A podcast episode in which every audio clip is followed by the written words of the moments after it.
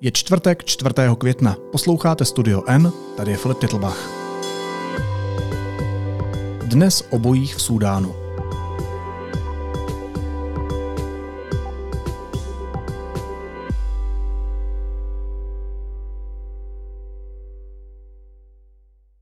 To Sudan now, and the United Nations is warning that the escalating humanitarian disaster there could force more than 800,000 people to flee.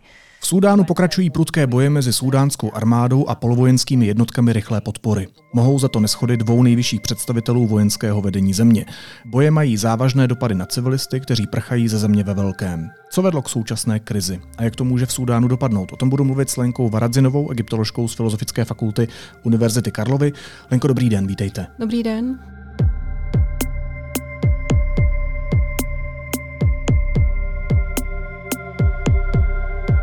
Když se dostaneme ke kořenu toho současného problému, do těch posledních let, tak kde ten příběh začíná? Ten příběh, který vyústil v to násilí, které dneska pozorujeme v Sudánu?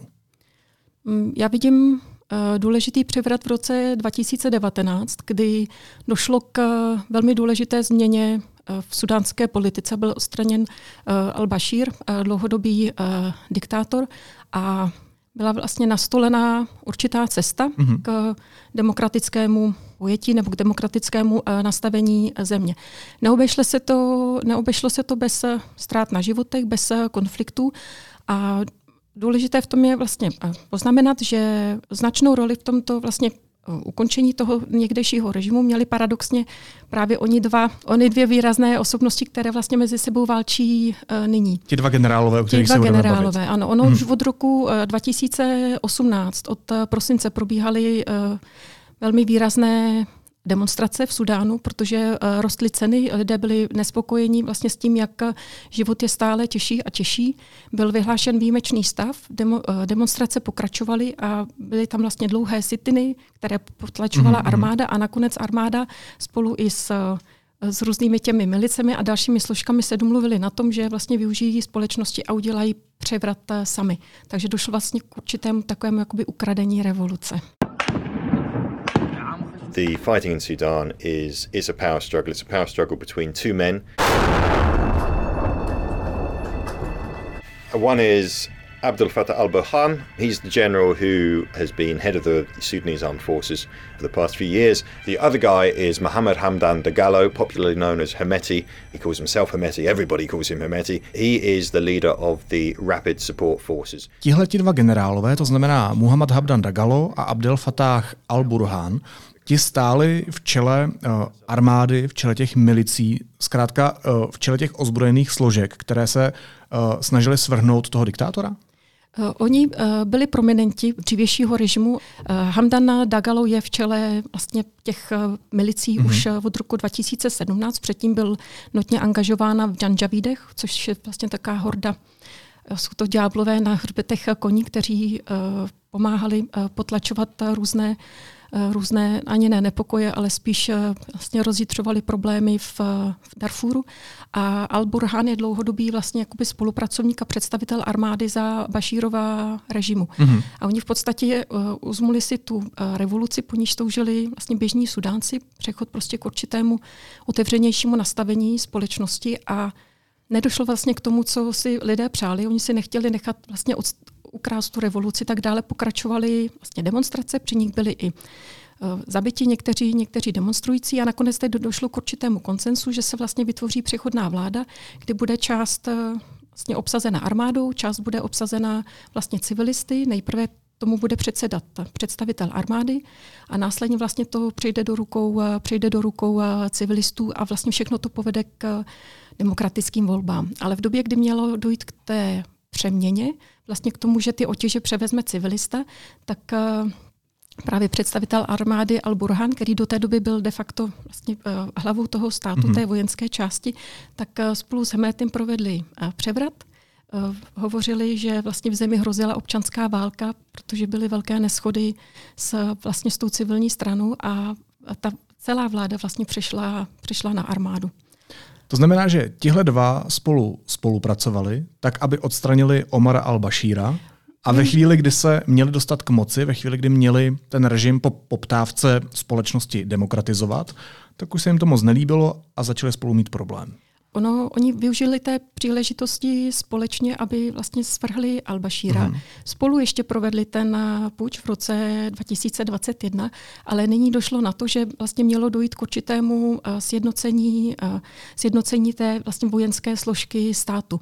Eh, Al-Bashir byl, se velmi obával toho, že vlastně by mohlo dojít k puči proti němu. On se sám dostal k moci pučem a proto se snažil roztříštět armádní složky nebo vojenské složky tak, aby žádná ta složka nebyla dosilná na to, aby ho svrhla. Takže vlastně moc dobře rozehrál, věděl, co se může ano, stát. On vlastně rozehrál takovou, uh, takovou vlastně hru, že tam byly různý stupně policie. My sami, když jsme se dostali uh, jako pracovně do Sudánu, tak jsme vždycky se ptali, a který je tohle policista, a který je tohle policista.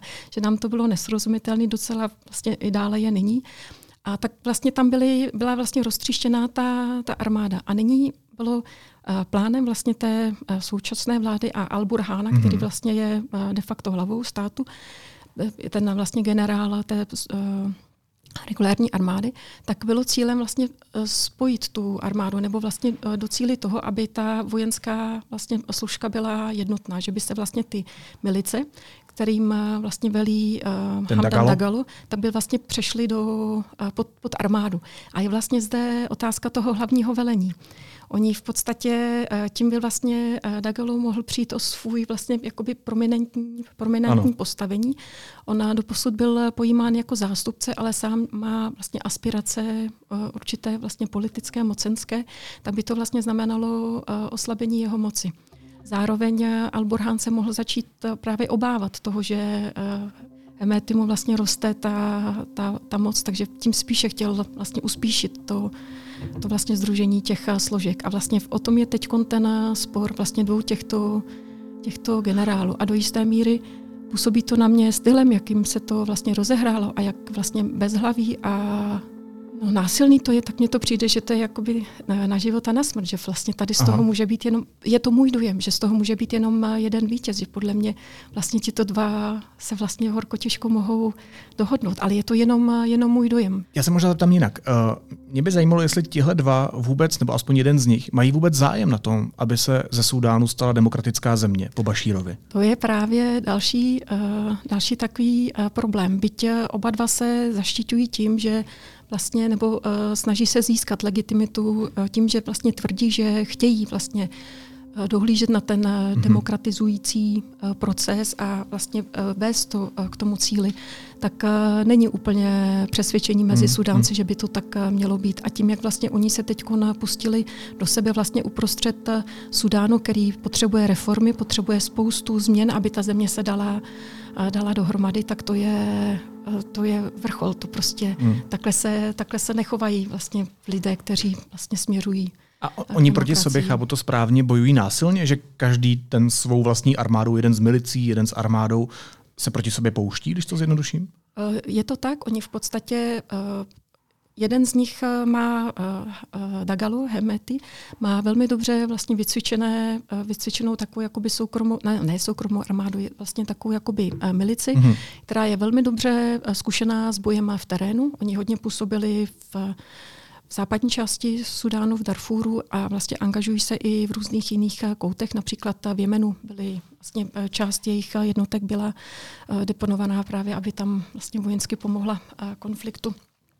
Takže oni mají uh, jsou většinou rekrutovaní ze západního Sudánu a mají vlastně velmi dobrý, uh, velmi dobrý zkušenosti s bojem jakoby pozemním, takový ten jakoby tvrdý jo, jo. Armáda zase, je jich asi na 100 tisíc, je to vlastně obrovská, uh, obrovská složka. A armáda ta zase má převahu vlastně leteckou, taky je to vlastně obrovská, obrovské množství uh, lidí. To je víc mají profesionalizovaná? Vlastně je profesionalizovaná, ale vlastně mají uh, výhodu zase v tom, že třeba mají uh, vlastně leteckou, nebo můžou vlastně využívat mm-hmm. Letadla při různých útocích a tak.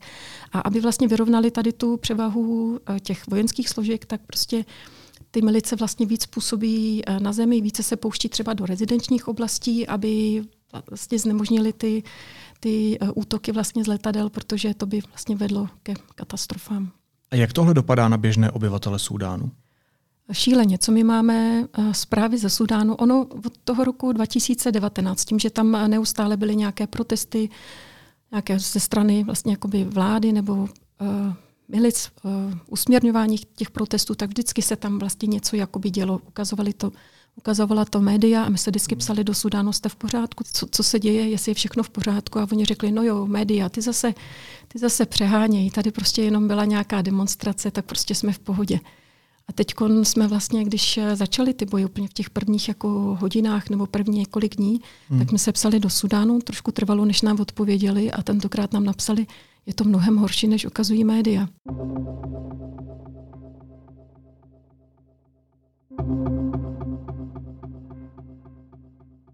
To je vůbec poprvé, co vlastně nám řekli uh, tak, takovouhle jakoby jinou zprávu. A od té doby ty největší boje probíhají vlastně v Chartumu, například v Meroe, uh, v Meroui na severu země nebo v té severní části země, kde taky se vlastně intenzivně bojovalo, tak tam nám teď jako přátelé hlásili, že tam je jako relativní klid, že se alespoň přestalo bojovat. Hmm. Což je teda jako první krok k tomu, aby se něco dalo, dalo řešit, ale Chartum jako nadále zůstává takovou válečnou zónou. A co máme dál? Vlastně zprávy od uh, přátel, tak kdo mohl, tak se snažil z Chartumu dostat ven, ale Díkaj. nebylo to vůbec uh, jednoduchý, protože no, jste prostě dostanete se do palby. Nikdy vlastně nevíte, jak to přijde. Je jednodušší pohybovat se uh, jakoby pěšky, protože na auta tak kolikrát se vnímají přímo jakoby nebezpečí, tak se prostě mohou ostřelovat auta. Ale je to tady... To je krve pro lidi, co se tam děje? No tak za, umírají civilisté ne, jako nestřílejí úplně, to nestřílejí do civilistů, pro boha ne, tady to jako neříkám, ale vedou se tam boje mezi vlastně armádou a milicema, při níž vlastně dochází ke ztrátám a nejsou to ztráty jenom na straně těch eh, jednotek, ale samozřejmě přitom eh, umírají i civilisté, kteří se buď k tomu připletou, nebo se tam něco ostřeluje a oni jsou vlastně jakoby druhotně druhotně eh, zasažený. Už je přes vlastně 500, 500 obětí toho konfliktu od začátku. Já jsem se koukal na ty aktuální statistiky a ze Súdánu za necelé tři týdny těch ozbrojených střetů uprchlo podle OSN do sousedních zemí přes 100 tisíc lidí. Dalších ano. víc než 300 tisíc je vnitřně vysídlených a podle mhm. odhadu jich může ze země postupně uprchnout přes 800 tisíc. Dá se očekávat další africká velká migrace kvůli tomuhle konfliktu? Já tady to si nedo, jako nedovolím, nedovolím posoudit. Samozřejmě, kdo může, ten se, snaží, eh, ten se snaží odejít, ale když se podíváte na reportáže na Al Jazeera, tak tam vidíte, jak obrovský peníze to stojí, aby se lidi dostali vlastně do Egypta nebo někam, jak náročný a nebezpečný to taky je, protože jedete po silnici, kde jsou prostě neustále nějaké kontroly, nebo musíte zase najít cestu někde pouští nebo mimo ty hlavní hmm. trasy, abyste se dostali. A taky ty okolní země, každá z nich má vlastně problémy už jako s uprchlíky nebo vysídlenci nebo jiné jakoby ekonomické, společenské problémy, tak to není úplně vlastně jakoby... Takže asi ani nechtějí pouštět do své země, že? Ale pouštějí, pouštějí, pouštějí, ale je to prostě jakoby, zakládá se to na jakoby větší problémy. Nedostane se teď humanitární pomoc pořádně těm lidem.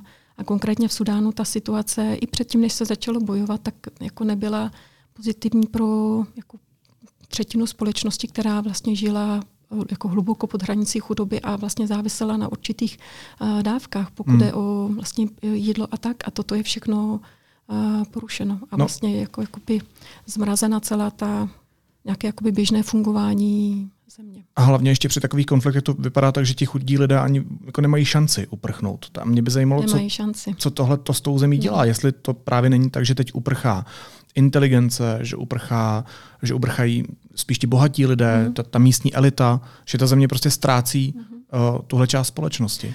Zároveň Sudánci milují svou zemi. Oni mají vlastně eh, hrdost, jsou to otevření přátel, přátelští lidé, mají vlastně svou zemi uh, rádi a myslím si, že kdo kdo bude moci, tak se, tak se vrátí, ale je potřeba ten problém, aby se, současný problém, aby se eh, vyřešil. A jinak, co je třeba ještě věc, která odlišuje Sudán třeba od naší společnosti nebo jiných společností, oni mají velmi uh, propracovaný, velmi vlastně provázaný uh, sociální sítě, rodinný sítě, vlastně sociální sítě tam jakoby neustále. Ty fyzické funguje. myslíte? Ano, a oni mají vlastně příbuzenstvo, jsou to velké rodiny, mají příbuzenstvo a velmi jakoby těsně udržované ty Jsou vztahy, že se vlastně mm. navštěvují, stále o sobě ví. Takže uh, většina těch lidí má kam jít, protože má příbuzné v nějakých jako venkovských oblastech nebo někde mimo ta centra, takže oni mají kam se uchýlit během, během uh, těch konfliktů v Chartumu. Ale vlastně uh, váš život vlastně se zastavil, protože nechodíte do školy, nechodíte do práce, nemáte příjem, banky, banky jsou zavřené. Vlastně ty lidi jsou rukojmí vlastně toho konfliktu dvou mužů nebo dvou těch eh, těles, tak vlastně ty lidi jsou rukojmí a je to vůči nim strašně nefér. Že za poslední roky Sudán jako procházel celou řadou, eh, celou řadou transformací a jako v době, kdy tam eh, fungovala, fungovalo to rozdělení mezi tu vojenskou vlastně složku a tu mhm. civilní, tak tam byly vlastně nastoupeny určité kroky, jak získat pomoc k rozvoji a tak. Ale stejně tam vlastně jako pokračovala inflace, děly se vlastně jakoby různé věci. Ten, ta změna nebyla tak rychlá, nikdy změna není, není rychlá. Člověk kolikrát uh, má tendenci srovnávat, že třeba něco bylo líp dřív, protože ta změna není tak náhlá, všechno chce čas. A oni vlastně za ty čtyři, uh, čtyři poslední roky museli vlastně neustále tam vlastně devalvovala jejich měna. Oni neustále vlastně museli se potýkat s celou řadou obtíží. A vždycky to prostě jakoby dali. Oni mají obrovskou výdrž, oni vždycky prostě si řeknou takové to arabské Alhamdulillah, zaplať pambu, vlastně, a když dál. se zeptáte a jdeme dál, nebo inšála, dáli bu, všechno bude a opravdu mají vlastně obrovskou rezilienci, to je nesmírně, nesmírně jako působivý na nich. To, i to, ten život tam vlastně ale nikdy nebyl jednoduchý. Nebyl jednoduchý, ale oni mají možnost právě skrze ty sítě i skrze vlastně tadyhle to vlastně to odhodlání nějak to jako dát, tak mají schopnost vlastně jakoby vydržet, celou řadu věcí překonat. A ty ceny opravdu tam rostly a bylo to jako těžší a těžší, ale vždycky prostě jsme na otázku, jak se máte, hmm. slyšeli ilhamdulila, že prostě si jako ne, ne to nestěžují. Ale teď, teď co se vlastně děje, teď co se děje, tak uh, to je vlastně nefér vůči protože oni nezaslouží si to. Oni jsou opravdu jako rukojmí tadyhle v tom konfliktu a je to, je to nefér. Nás to teda nesmírně zraňuje, co se vlastně děje no, Jaký Sudánu. vy máte osobní vztah k Súdánu? Vy mluvíte o přátelích, o kamarádech, mm-hmm. od kterých máte ty zprávy. Co to s váma mm-hmm. dělá? No, my s manželem jezdíme do Sudánu na archeologický výzkum. Máme uh, přátelé jednak v té jako vědecké komunitě, uh, sudánské, mezi archeology, mezi lidi, co pracují v muzeu, ale i v těch uh, oblastech, kde, kde působíme. To jsou vlastně buď takový venkov na šestém kataraktu, nebo teď nově jezdíme do uh, severozápadní Butány, to je oblast vlastně savany 60 km od Nilu, kde žijí agropastevci a takovým prostě svým způsobem života, tak máme vazby i nejen na tu inteligenci, mm-hmm. ale i tadyhle vlastně na ty lokální komunity, kteří všichni vlastně sdílejí to jako velké srdce, tu vlastně houževnatost. A my teda skláníme se jako před nimi, co opravdu vydrží. A často vlastně s manželem říkáme, že Sudán je pro nás druhý domov. Na Sabalouko jezdíme, na šestý katarakt jezdíme díl, tak tam vlastně i nám už nabízeli, že nám tam dají pozemek, ať si tam jako postavíme dům a tak, tak jsme se tomu smáli. Manžel říkal, že ten by tam hned udělal výzkum. A tak máme tam opravdu jakoby dobré vztahy, cítíme se tam dobře a vlastně i to cítíme, že to je náš jako druhý domov, že opravdu tam jako nepatříme, to je možná silný slovo, ale opravdu tam jako je dobře. Žít trvale bychom tam nechtěli, to ne, ale vlastně opravdu tam jako se, máme, se máme dobře. A teď, když vlastně vidíme, čím ta vlastně země prochází a lidi, kteří vlastně nám jsou blízcí obecně jako Sudánci, ale i ti naši přátelé, tak nám to srdce, nám to trhá. Je to hrozný.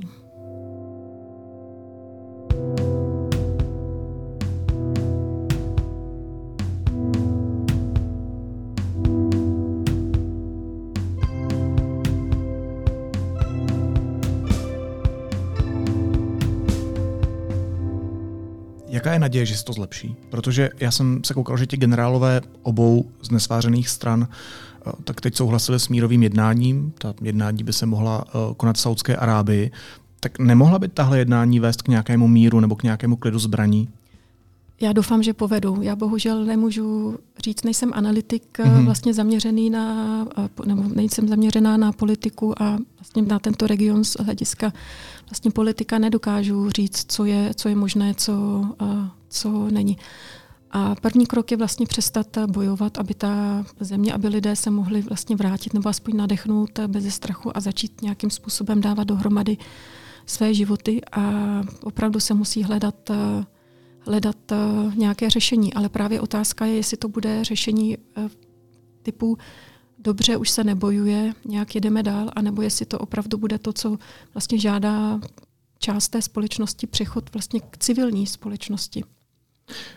Když se tam úplně banálně, jo, eh, tak existuje v tomhle příběhu z těch dvou generálů, jako bad guy a good guy? Je tam někdo, který by se dostal k moci a opravdu pokračoval v tom demokratickém procesu, kde by prostě tu zemi převzal? Uh, já si nejsem, sama osobně si nejsem jistá vlastně ani jedním z nich, protože jsou tam různé tlaky, různé, různé ambice, je to vlastně propletené a na to by byl opravdu lepší politický analytik. Co vlastně vím, je, že každý z nich má vlastně určitou, a, nebo má určitou agendu, která vlastně není úplně pozitivní, nebo každý z nich má minulost, vlastně zaangažování se v, v jednáních nebo v činech, které úplně nebyly lidskoprávní, mm-hmm. nebo nebyly vlastně úplně zaměřeny pozitivně, takže z tohoto důvodu možná jim ani jako nemusí lidé úplně věřit to, že věci budou, budou jinak. A v jaké fázi procesu za ta poslední léta nebo desítky let uh, Súdán je v těch demokratických principech? Jak, jakým způsobem se ta uh, společnost mění, jaký tam sledujete? Já to zase můžu sledovat tadyhle z toho pohledu vlastně archeologů, kteří tam přicházejí, uh, přicházejí dělat výzkum, tak se uh, nějakým způsobem probíhá tam větší jakoby digitalizace centrální zprávy, která nemusí vlastně úplně fungovat v případech, kdy máte nedostatečný internet nebo výpadky internetu, výpadky elektřiny. A to tam je i bez, i bez bojů v Chartumu. Máte hmm. běžně výpadky elektřiny, výpadky uh, výpadky uh, internetu. Takže tam byly vlastně určité kroky na třeba uh, zamezení korupce nebo vytvoření nějakého jednotného, rychlejšího způsobu řešení věcí, ale celá řada věcí se musela teprve řešit. A v současné době je tam je to nastaveno tak, že v prosinci byla podepsaná určitá dohoda právě mezi tou vojenskou částí, mezi vlastně mm. Alborhánem, armádou a určitými reprezentanty občanské společnosti, vlastně některými politickými stranami, která ale vlastně není úplně, nekopíruje to, co vlastně bylo cílem v těch předchozích letech, když vlastně byl Hamdok premiérem a kdy to opravdu bylo, bylo nastaveno vlastně více jakoby ze spodu. Hmm. Že se to bere spíš jenom, že to je taková jakoby formalita a teď vlastně se narazilo na to zní depresivně zásadní, trochu. zásadní problém. Je, zní to depresivně. No a e, ještě poslední otázka, co je tohle za příběh? Nebo co si z tohohle sudánského příběhu můžeme odnést? Co z něj odnášíte vy? Uh, neopouští mě naděje, že to dobře dopadne. Že jednak, jak jsem říkala, Sudánci mají obrovskou výdrž, rezilienci a vlastně pevně doufám, že to, že to dají, že to, že to překonají. A jinak e, je, je to prostě příběh podle mě nebo pro mě neuvěřitelný. My se před šesti týdny se vrátili ze Sudánu a tam tenze byly za poslední měsíce, za poslední roky, tak nic takového nikdo z nás nečekal. Takže pro mě je to taky jakoby zlý sen. Hmm. Takže já doufám, že ten zlý sen jako skončí a nějakým způsobem se vlastně, uh, nastaví cesta dál. Říká egyptoložka Alenka Varadzinová. Alenko, moc vám děkuji za váš osobní přístup, za to, že jste nám popsala, co se tam děje a jak to sama vnímáte. Mějte se moc hezky. Naschledanou. Děkuji za pozvání. Naschledanou. A teď už jsou na řadě zprávy, které by vás dneska neměly minout. Osm lidí zahynulo při nočním požáru stavebních buněk v Plotní ulici v Brně. Požár vypukl po druhé hodině raní. Hasiči ho zlikvidovali před sedmou. Jeho příčinu budou nyní zjišťovat policisté a hasiči, řekli jejich mluvčí. Prezident Petr Pavel pověřil ministra Mikuláše Beka řízením školství. Martina Dvořáka jmenoval ministrem pro evropské záležitosti.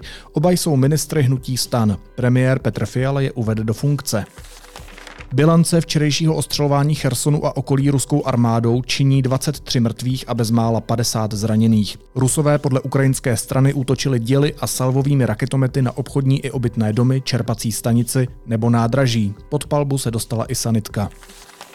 Bankovní rada České národní banky i na včerejším jednání ponechala základní úrokovou sazbu na 7%. Na stejné úrovni je sazba od loňského června a byly vyhlášeny novinářské ceny uplynulého roku. Deník N přebíral ocenění celkem ve čtyřech kategoriích, ve kterých uspěly redaktorky Petra Procházková a Zdislava Pokorná, vědecký editor Petr Koupský a ilustrátor Petr Polák. Ceny si odnesli také redaktoři Respektu nebo České televize.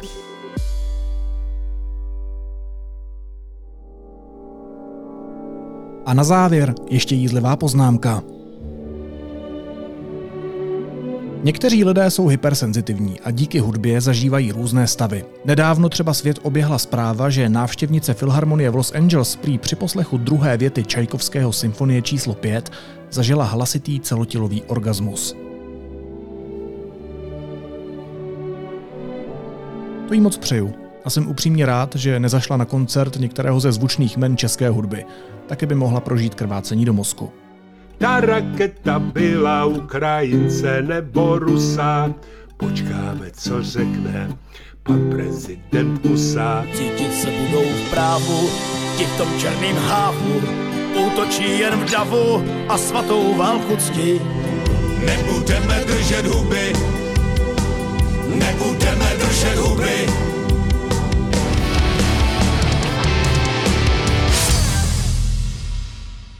Naslyšenou zítra.